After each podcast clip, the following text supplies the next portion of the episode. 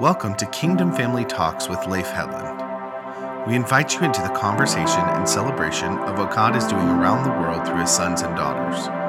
Leif shares insights into what it looks like to be a follower of Jesus in today's culture. We hope you enjoy today's episode.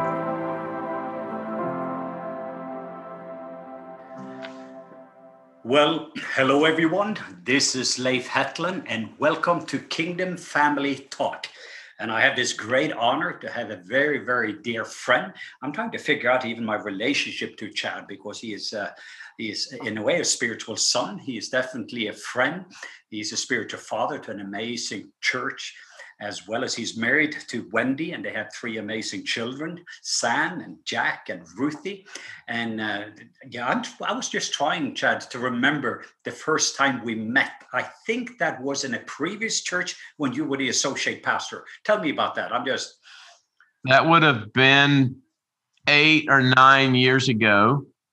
And uh, the, the church I was on staff at brought you in to communicate, and God did a lot, a lot of wonderful things, unusual things. And then it was a few years later at a conference in Nashville where we really had a divine connection, where the angelic winds literally showed up. Wow. And I still remember Nashville. We came out of the elevator and it was like a wind that came over us. Yeah. And now, so God, God did something. And it's always nice when you know it's the sovereignty of God that sets up uh, covenant relationships. And it's just been an honor to to walk what you've walked when it's been sunshine, as well as when it's been rain during winter season, but also during harvest time in the fall. So we've we've been at least having a few seasons in life together. And now you are walking with me in, in my morning season. So how are you doing in the middle of everything that's been going on with COVID? And so, so how are you, and how are your family, and how is your church? Well, it's been without a doubt the most unusual year in twenty-four years of leadership I've ever had. Uh, I, I pastor a church in Greenville, South Carolina called Bridgeway Church. And if you would have told me a year and a half ago that that the world would shut down, and uh, whew, what a year. I, I tell you, though, not to sound over spiritual, I really mean it. It has blessed us. It's blessed my family. Uh, it's blessed the D N A of this house at Bridgeway. Just really care about uh, discipleship and, and biblically speaking, life on life, messy relationships. We really pivoted a lot.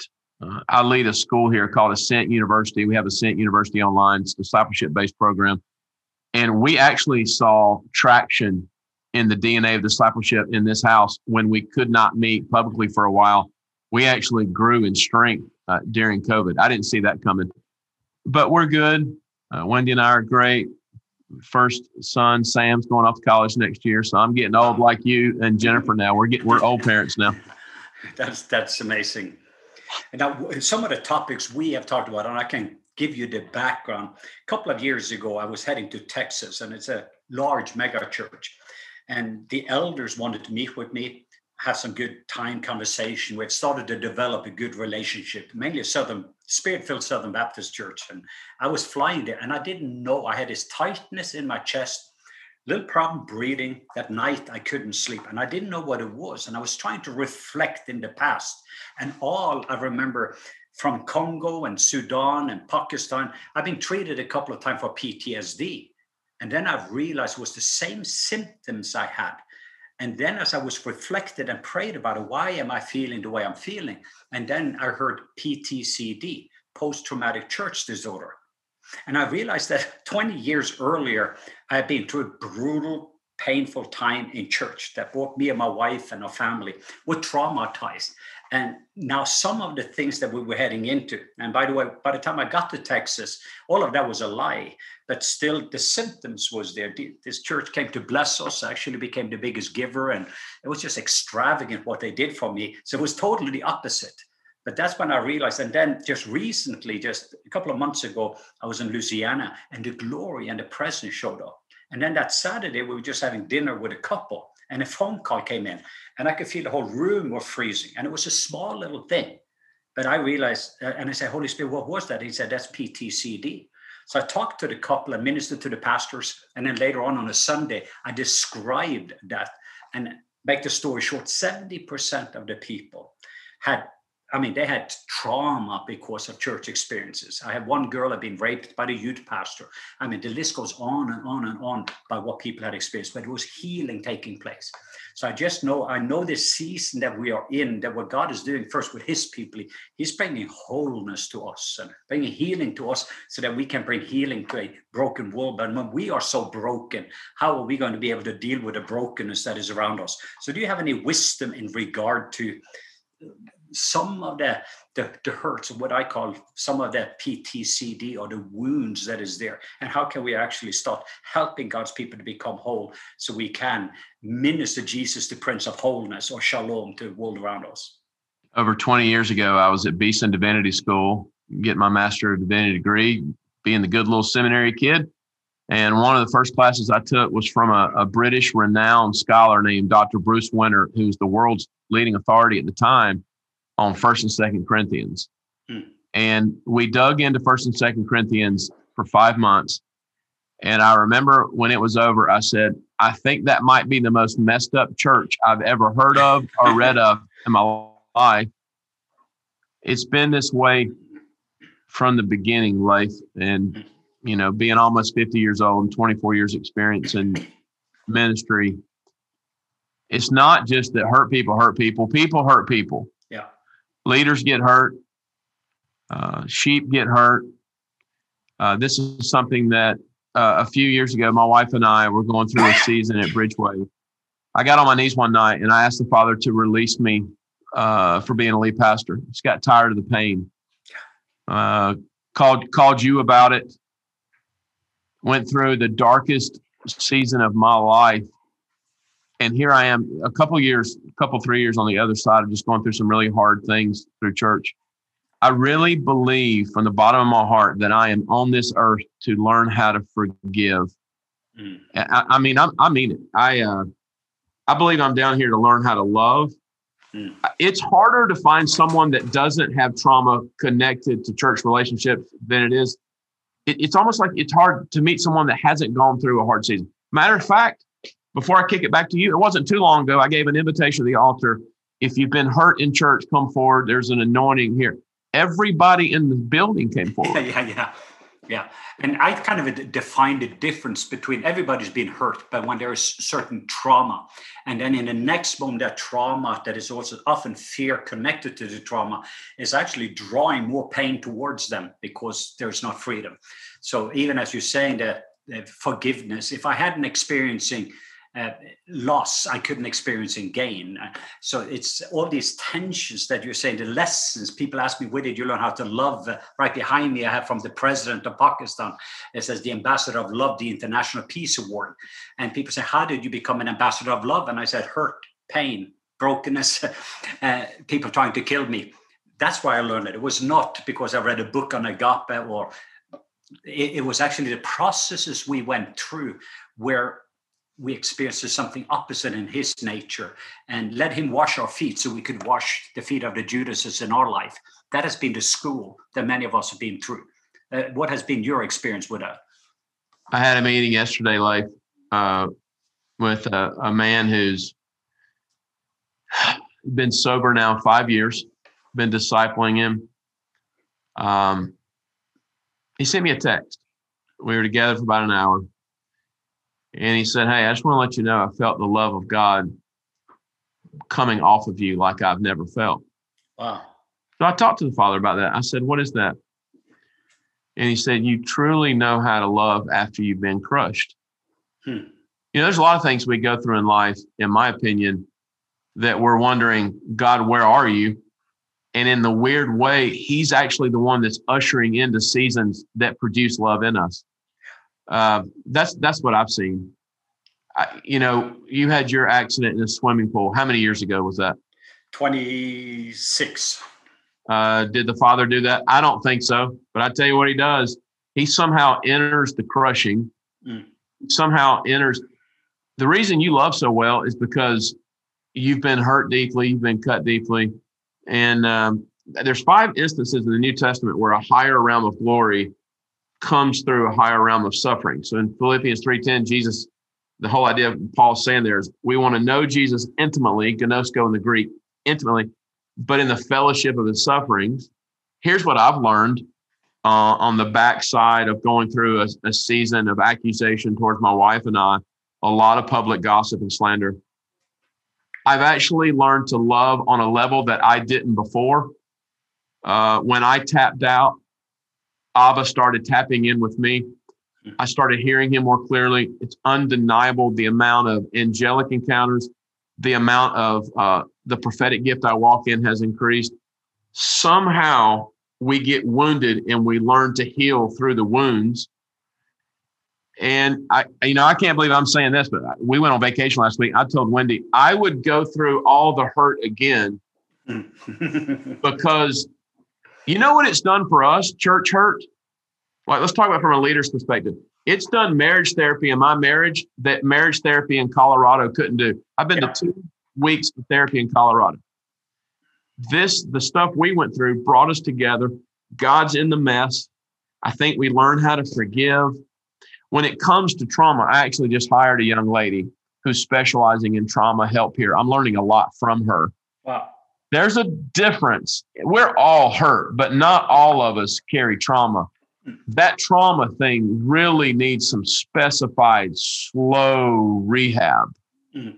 And that has really sobered me up because I've heard you mention the word trauma three or four times. That is a real thing. I just hired someone to steward that here. That that can, that normally is not healed through a touch. That is long conversations and slow, and it's real. And I, mm-hmm. I think there needs to be more conversations on it. Um, suicide rates for pastors have skyrocketed. Uh, the average tenure of a lead pastor in church is one point seven years. And I think we need to be more equipped on what trauma is and how to steward the love of the Father into the middle of it. So good. That is so good. And I was just also thinking about a story about Joseph, which is a, uh, somebody that definitely had been traumatized from his own brothers, his own family, throwing him into the pit. Actually, they wanted to kill him. And then eventually they ended up send, they selling him as a slave to the Ishmaelites, which would have been the Muslims of today. And then eventually the whole journey, the trauma in the prison he had, the false accusation of rape, you go through his whole life. And then in the end, I, I this is one of my favorite parts in the whole scripture where the brothers are there and finally have that opportunity, but he is not free from trauma. He's been through it. There's at least eleven trauma experiences in his life, but he gets to the end there and he tells, first, leave this room. And then he says, come closer. He didn't want them to be fearful. And then the next one says, you did not do this. God did this so I could bless you. Go and tell the Father. And that's where I would like to live, like what Joseph did there, to be able to, there's not one single person, I can say that with honesty, if they were coming into this room that I couldn't embrace them with love. And I've had some things happen to me. And that's why I want to live in that freedom, because whom the Son set free is free indeed. So uh, could it be that God is setting us free to be able to set people free? And where the serpent has bitten us is where we have the greatest authority. Uh, You know what you said too, God. When you talked about Joseph, God did this. I'm not so sure a lot of charismatics are open to that. I, I mean, who does the crushing? We have some friends here that own a winery in Greenville, outside of Greenville, and they go to church here. And it's unusual to, to own a winery in this part of the country, but they do, and God's really blessed it. We, I've learned a lot about crushing of the grapes, the process of the wine. Uh, the Father's the gardener, and I've never been more convinced in my life that I am down here to love and forgive and give myself away. I've just noticed, Leif, that I actually, I'm loving more now than I did before going a lot through a lot of pain. Hmm. And see, for me, Jesus, he was tempted in three ways in the desert. The devil went towards his ambition, his appetite, and his approval. I've always had a core need of approval. So the Father told me before I was going to go through a season, he was going to take me through a very difficult season. So the Father ushered me through a lot of disapproval. And on the other side of that, learning to love from that place, you can't get in a book. I, I never told you this, but I was at a grocery store one day and I said, Father, I want to live so long and keep ministering till I'm one hundred years old that people can't believe it and I make the devil really nervous. This way he said, really quick, he said to me, drink a gallon of water a day, and forgive your enemies every day of your life. Wow. See, it's one thing to love people. It's another thing for you to be able to hug in that room someone who's walked into that, walked in, who has deeply wounded you. Yep. Those are two different things. Oh, it is. Uh, I also was thinking about another thing that has been important for me. I think I've learned to love well and forgive well. But I think we're also in a season, I call it even, I just released a baptism of love two point oh.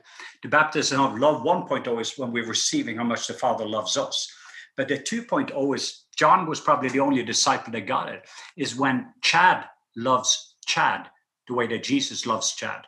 When we love ourselves the way that the Father loves us, Jesus loved Jesus the way the Father loved Jesus. That's covenant. That's at one moment and out of that. So I think what's another thing that I have struggled with, it's just honest here, is to forgive myself, to love myself and forgive myself the way that the Father forgives me. Because the three areas that I've been attacked the most is shame, guilt, and fear. Those are the three. And those are the three areas that I'm bringing the most healing to people, the area being attacked. So what do you have to say about that, Chad? Well, maybe you're a prophet, sir. I uh, I had a session this morning with a young lady I just hired here that focuses on trauma. And what surfaced in my session is she, she said, you need to be really kind with yourself. You need to love the, you need to learn to love yourself. Uh, sometimes what we minister the most powerful in or what we're the most deficient in. You know, it's funny. I've written two books on spiritual orphanhood. Well, it's because I, I was probably the biggest orphan in the room. I, I think it's overlooked. I think that for whatever reason, we have a hard time receiving love for ourselves. I, you know, I, I want to dish it out, but the season he has me in is uh, loving myself. Matter of fact, recently, the Lord led me to, uh, I hired a, uh, a secular counselor. And I really wanted to work with her. She deals with food addictions. And I wanted to work with her. And I said, what is it about food that has a draw on me? Because I, I don't want to go the rest of my life. I don't want to be mastered by anything down here. Mm-hmm. And you know what she said? We got to the core of it. She's non-Christian, by the way. She said, at the core of this for you is self-hatred. Wow. And I think you're hitting on, you're hitting on something big. And when it comes to the post-traumatic church disorder, no matter who's hurt who, no matter who's in the wrong or who's in the right, we tend to project onto others what we project onto ourselves the most. Yeah. And uh, perhaps Calvary is just as real for Chad Norris as it is. You know, I'm a lead pastor and I have a hard time loving myself. The Father's helping me come to grips with that and receive love from him. Mm. I think this is an enormous deal of what you're talking about for most people. Yeah. Now, I had an encounter just... Uh... I've had a lot of encounters in the middle of this black hole that I've been in with a grief. I was emotionally fatigued, and I feel the weapon of the enemy has been first fatigue. Then he pushes the button of fear. And when fear comes in, you failed. You failed, Chad. Then forsaken. He isolates us, and we feel we're the only ones. So fatigue, fear, failure, forsaken. So I just came from the Middle East, and then all these hits was happening. And then out of nowhere, I could hear Papa's voice. He said, Leif, I have always been faithful to you. And I am not impressed by your successes nor your failures. I simply love you because you are my son. I'm not impressed with your successes nor your failures.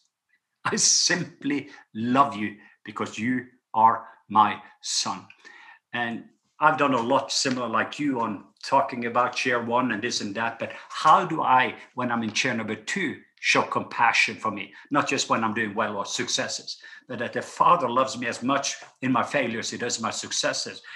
And I think that's going to minister to some of the people that are out there, because there's a lot of people that feel even they maybe not passed the test, they feel, instead of not going through the journey and get the upgrades that Papa God has for us in this season. I thank God he loves me and my failures. I think it's that's probably what I struggle with the most.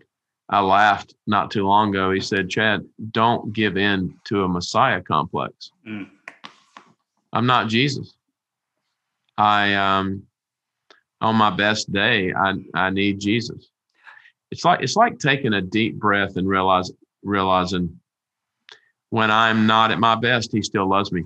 I tend to, it's almost like I'm a practicing Catholic. I, I tend, I'm okay with God loving me and my perceived successes.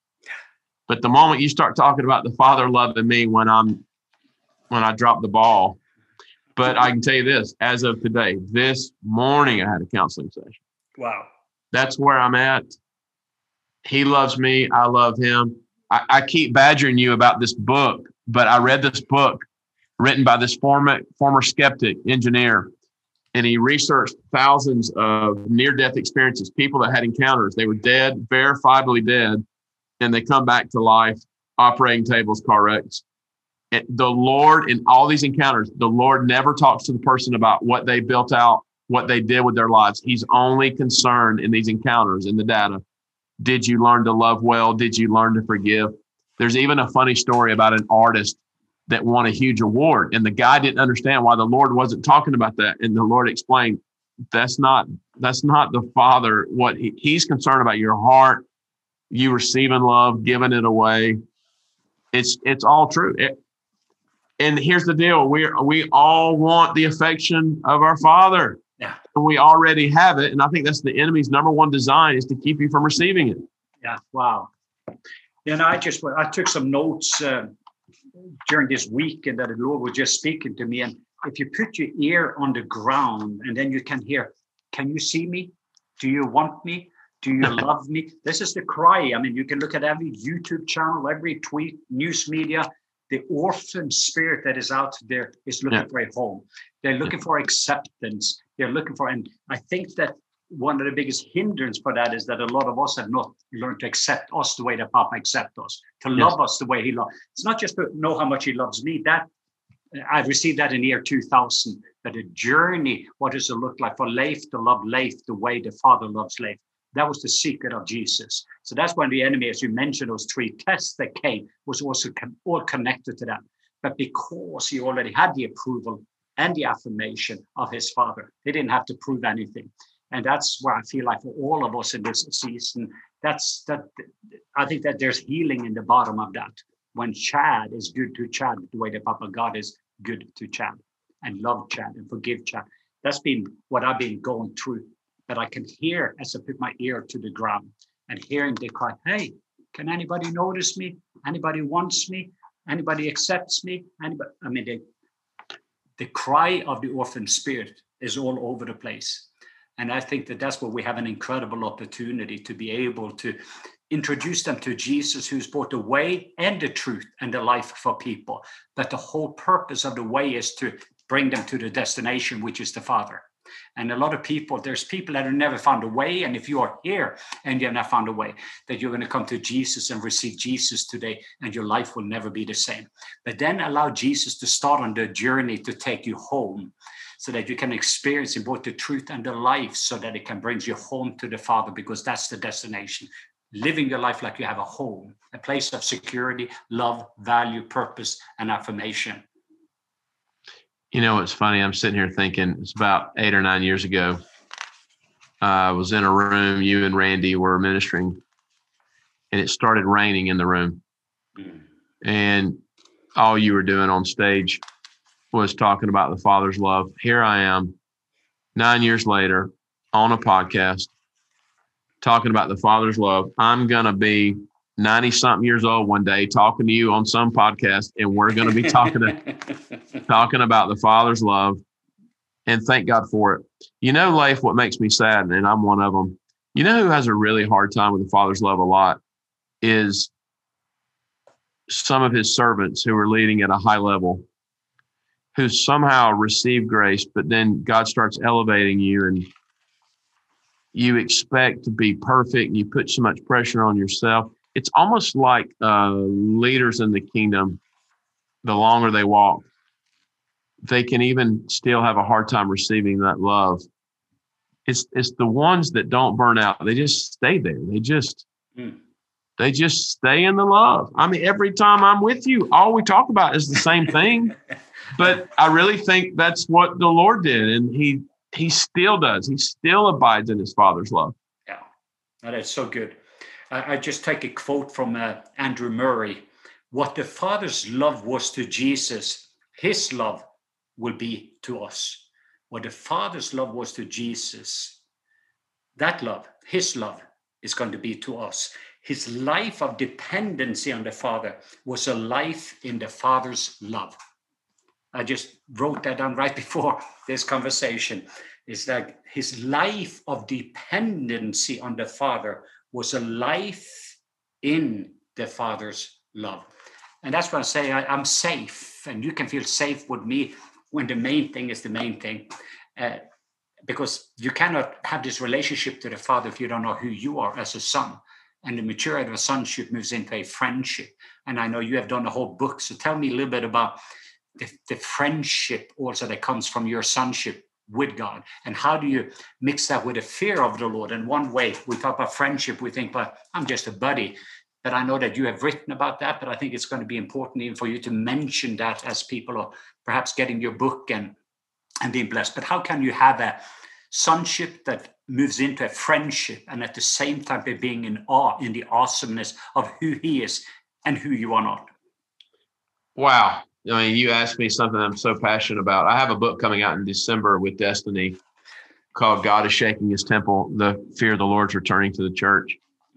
Uh, long story short, the Father took me through a ten-year period of my own identity that blew my mind. I went from having a nervous breakdown, uh, literally coming off three medications, to within nine months seeing blind eyes open when I prayed for a lady, started seeing signs and wonders uh, break out, lots of unusual experiences. It was all because I had a radical encounter with love. Literally, I wrote all about that. I looked at Jesus. He stared at me. I got revelation of the Father. For ten years, it was identity. And then ten years into that journey, uh, Romans eleven twenty-two says, consider both the kindness and severity of God. God began to take me on a journey, which now I'm about eight years into, on showing me his severe side. I, mm. I love how Graham Cook says it. God has the sunniest disposition of anyone he's ever met. God also killed Ananias and Sapphira and ate Herod with worms in the new covenant. And so here's what I've found, Papa Leif. People don't like paradox. Mm. We like ditches. We, most of us do, on all seven continents. And it's typically either or. And God seems to be both and. And so I have written a book on Romans eleven twenty-two, and it's on his kindness and his severity. And I've come to the conclusion, just through walking with him, my best friend, that the really the only indication biblically in the new covenant of friendship with God is obedience. Mm. So we see this with Samuel. He's probably the best example in the old covenant. But then Jesus says in the new covenant, you are my friends if you do what I command. That word, their command, there is not a, you're going to work it out with him, you're in counseling together. It's he's the leader, I'm the follower. And for whatever reason, in the charismatic stream, I have seen such an unbelievable outpouring of identity. The danger of that is if you're so entrenched in identity without revelation of severity, it can really lead to some dangerous places. To me, it's the ultimate paradox in Scripture. He is the kindest person I've ever met, and he is God Almighty. And so I, I talk about an experience I had in Camelsville, Kentucky, where uh, the glory of God came into the room. I thought I was going to die. I was in a room by myself. His holiness was so strong. I I, I don't. I would never want it to happen again. And I'm I'm writing about the paradox of, yes, he's kind and good, but we are to fear him. And fear him is to do what he says, when he says, and how he says it. Hmm. He told me back in January, you're at an impasse with me. I knew what he meant. And he said, I told you years ago, I'll give you the nations when you give me your food. And I said, I'll give it to you. I said, what do I do? He said, I want you to go on a long uh, juice fast. One of our Ascent students comes up, gives me a word of knowledge within minutes. And God, my best friend, told me I was at an impasse with him. And he started teaching me about new covenant idolatry. And as I began to give him my food and seek help and get some counseling, what is it? What is the draw here? He showed me, yes, Chad, I love you, but you cannot have any more gods before me. Leif, it blew my mind one day. I said, Father, what do you see in me? What do you want to talk about today? He said, you shall have no other gods before you. And I didn't understand. And he began to show me these demigods in my life. He began to show me that when I place my wife on the throne and I value her opinion, even above the Father's or anyone else, it's an illegal transaction. I didn't have any revelation of this going back, but in the last seven years, he's opened my eyes to new covenant idolatry. And a lot of charismatics that I love, I, I pastor a charismatic church.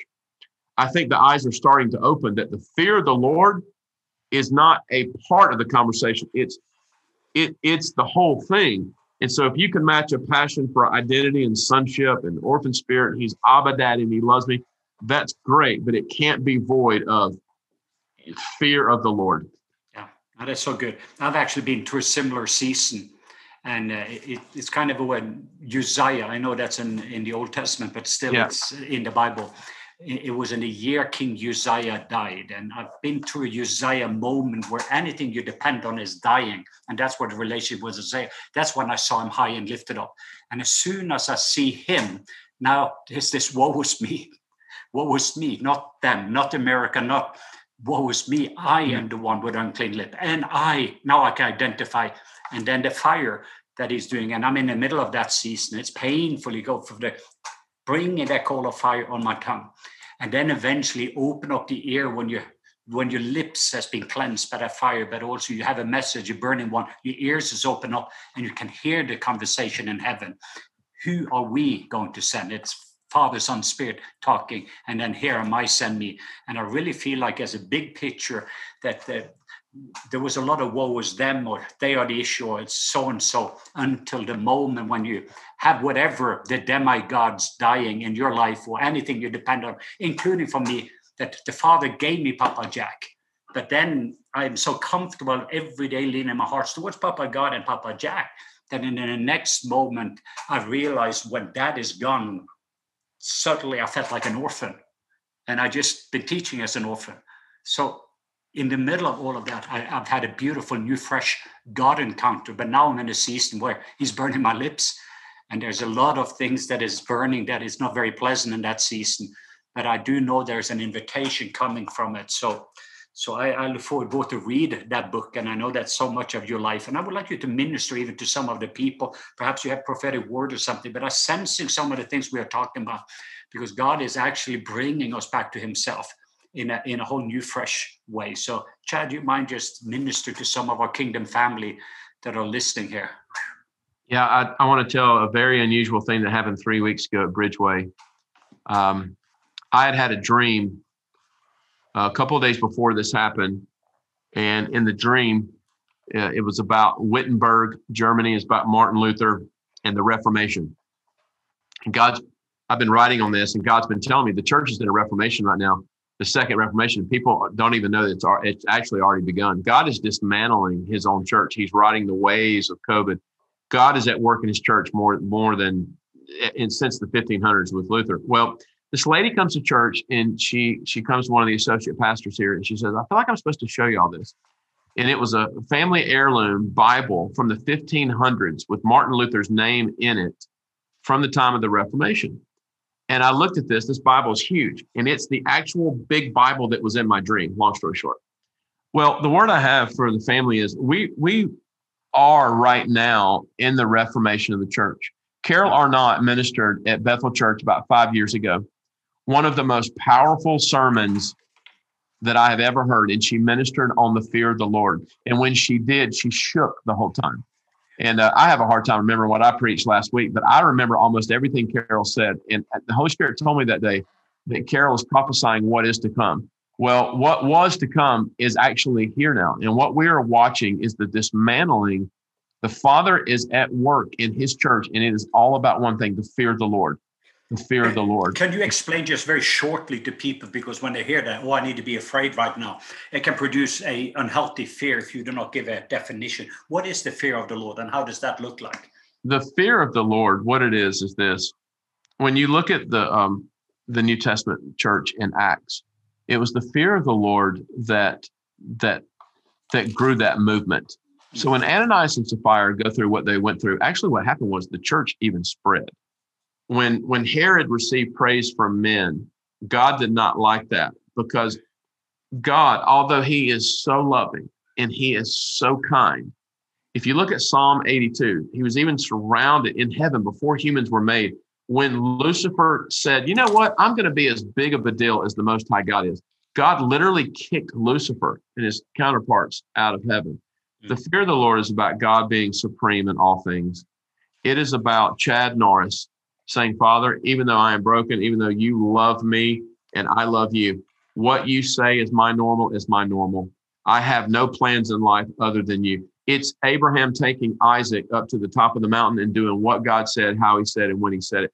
The fear of the Lord, not only is it nothing to be afraid of, it's actually something to get excited about because it's making him the Lord of my life in every single area. So good. And what's happened, in my opinion, Leif, is uh, such a message of sonship, which changed my life. If we're not careful, we'll make God more on our level and we'll process things with him. Uh, we'll like get his opinion on things. The fear of the Lord is more this. I'll go where you go, when you say to go. I, I, my life is yours. I own nothing. Psalm twenty-four, one, everything in the world is the Lord's and everything in it. It's an utmost respect. It is an utmost obedience. You know, Jesus prayed the Shema prayer twice every day. Here's what the Shema is. Father, I'm listening to you and I'm going to obey what you say. To me, fear of the Lord is more about obedience to the voice of the Father. Mm. Now, if you want to talk about the fear of the Lord absent of sonship, it's going to lead to legalism. It's going to lead to burnout. It's it's going to, I'm not talking about that. I'm talking about being in love with the Father and being a laid down lover, whatever you want. Your plans for my life are your plans. And for, for the, the faith family that you lead, Leif, uh, I actually just see that entire family being excited because it's it's elevating the Father to his rightful place. Amen. We, we, you know, it's funny. God made us and he made us in his image. And it seems we've turned around and done the same thing. All the fear of the Lord is, is that passage that you ministered on when you were at Bridgeway. It's that Isaiah six. It is, yes, you love me. And yes, you're my Father, but search me and know me. This whole thing's about you. It's, you know what it is? Fear of the Lord. It's humility. Mm-hmm. It's going so low. It's the it's the pathway of Philippians two. Mm. Jesus Christ didn't consider equality with God something to play around with. The Lord went to Gethsemane. Father, I'm yours. As John Wimber said, I'm change in your pocket. It's surrender. The fear of the Lord is taking control off my life. And I'm a little kid. I'm not here to, to, to get your opinion. I'm here to take your commands. And what do you want from me? Mm. It's just very interesting, and I'm going to land with this and then let you pray, but it came to me clearly. The last words that I heard Papa Jack speak, because at first, the two sentences he said, one was, son, welcome home. I've been praying for you. And then a few moments afterwards, I said, Papa, what is your favorite message? What is your favorite message? eighty-seven years old. And that's the last words he spoke that I heard while he was alive. And he said, Moses, Moses, what do you have in your hand? Lay it down. Wow. And that is that, powerful. That was the last words he spoke. So what is it that God is? Lay it down. Lay it down. You, you, know, you, know what, you know what that reminds me of? That is an honor for you to share that. Wow. Think about this, Leif. Solomon gets to the end of his life. Jack is with him now. Jack can sin. You want to know what Solomon said? He gets to the end of his life and he says, here's the deal. I've been everywhere. I've seen everything. Fear God and keep his commandments. That's it. And there's something, here's what's wild. There's something so freeing about that. When I lay myself down, I, when even when I when my feelings are hurt and I go through tough seasons, I, I get so tired of being me. I'm the happiest I've ever been, like, I admit it. I was on I was on Zoloft, Klonopin, Xanax twenty years ago. Had a nervous breakdown. The more me I get out of me, I'm happier. That's my word to your family is the fear of the Lord is lay down at the cross. Whatever's in your hand, give it up. It's it's a, it, it takes an anxiety off of us. Mm. The devil wants us to think that it suppresses us. Nah, Jesus said when a man loses his life, he finds it. Come on. I want you to pray for us, Chad. Uh, Wow. And tell me just also quickly the two books that you have written and how that can add value to our family. And I know you have a new one that I'm going to make sure that our family are aware of. Yeah, I have a book coming out in December with Destiny called The Fear of the Lord, God is Shaking His Temple. I have a book called Mama Jane's Secret that um, what we're going to do is in a couple of years, I think I'm going to reprint that with Destiny. Mm-hmm. Mama Jane's Secret was uh, a book written about my journey into deep friendship with God. I have a book called Signs, Wonders, and a Baptist Preacher, the story of how a broken cessationist kid that didn't believe in anything supernatural had an encounter with Jesus Christ and two angels, changed my life. I went from a, I, I mean, I, you talk about Saul of Tarsus. I never saw any of this coming. That was twenty years ago. Um, the Leif's influence on my life is probably most reflected in Mama Jane's Secret. It's a, it's just a journey from orphanhood into sonship. Mm. But I tell you, Leif, in the, in the Paradox, this book I have coming out in December is, is the, is the other side of the coin of Mama Jane's Secret. Father, I thank you for Leif. I thank you for Jennifer. Mm. Seriously. I just thank you for who they are. Mm. I thank you that Leif is an example for a younger guy like me, that you can go the distance and you can go through a lot of stuff and still just keep on going. I thank you for the family there with Leif's ministry, internationally, locally, and all where, all the way in between. I thank you, Father, uh, mostly, honestly, just for you. I just agree with Carol Arnott back in the day, five years ago, when I heard it of what was coming. We just agree that center stage is yours, of your church. This is your church. And you do with us what you will. We want to know you, but we want to know the real you. We want to be laid down for you. I thank you for so many people that have gone before us. Father, for his listeners, for his family, for his connections in ministry, those generals all over the world. I just speak blessing and honor on behalf of the younger generation, that you're a group of people you're elevating as batons are beginning to pass and saints go home and other saints get older into grandparent stages. I just, on behalf of my generation, I honor the Leifs and the Randys and the Bills and all of those, and the Cheons and the Joseph Garlingtons. And even while they're still here serving you, I just, on behalf of my generation, I just honor them. I thank you for them. I ask that you give us so much wisdom, so much wisdom to know you, like to really know you. I will encourage everyone that is listening just to take a few moments and just reflect over this, and perhaps find in the next twenty-four hours a quiet place and just sit at his feet and just allowing him to reveal himself to you. And I think, as uh, Chad so beautifully presented, to be able to see his love, but as you're looking into his love, it becomes holy. And when you're looking into his holiness, it becomes love. And you will not know the difference, because in a moment when you see that love, suddenly in the next moment, you say, holy, holy, holy is that love. And when you're looking at the holiness of him, you will be so overwhelmed by the love. When the love, the love. So I just released that. I just felt that as you were looking into the Father's face, you were looking at his love, and it became so holy, holy, holy. And when you looked at his holiness and his holiness and his holiness, all you were feeling overwhelmed by his love. So I just bless you to be you, and bless you, even as you're taking time to just, as you're praying like David said, search my heart, and just to see if there's anything in me. So I thank you for this season of healing. And I thank you for my Kingdom family that is out there, and just for the amazing way that they have been supporting me and my family, and Mama Frida, who's living with us right now. Thank you that you are here with us, in Jesus' name, in Jesus' name. Thank you, and share this message with somebody, and get ready for this book coming out in December. I'm very excited. Love you guys. Thanks for listening. If you enjoyed today's episode, you can follow Leif on social media at Leif Hetland, and sign up for our weekly newsletter at global mission awareness dot com.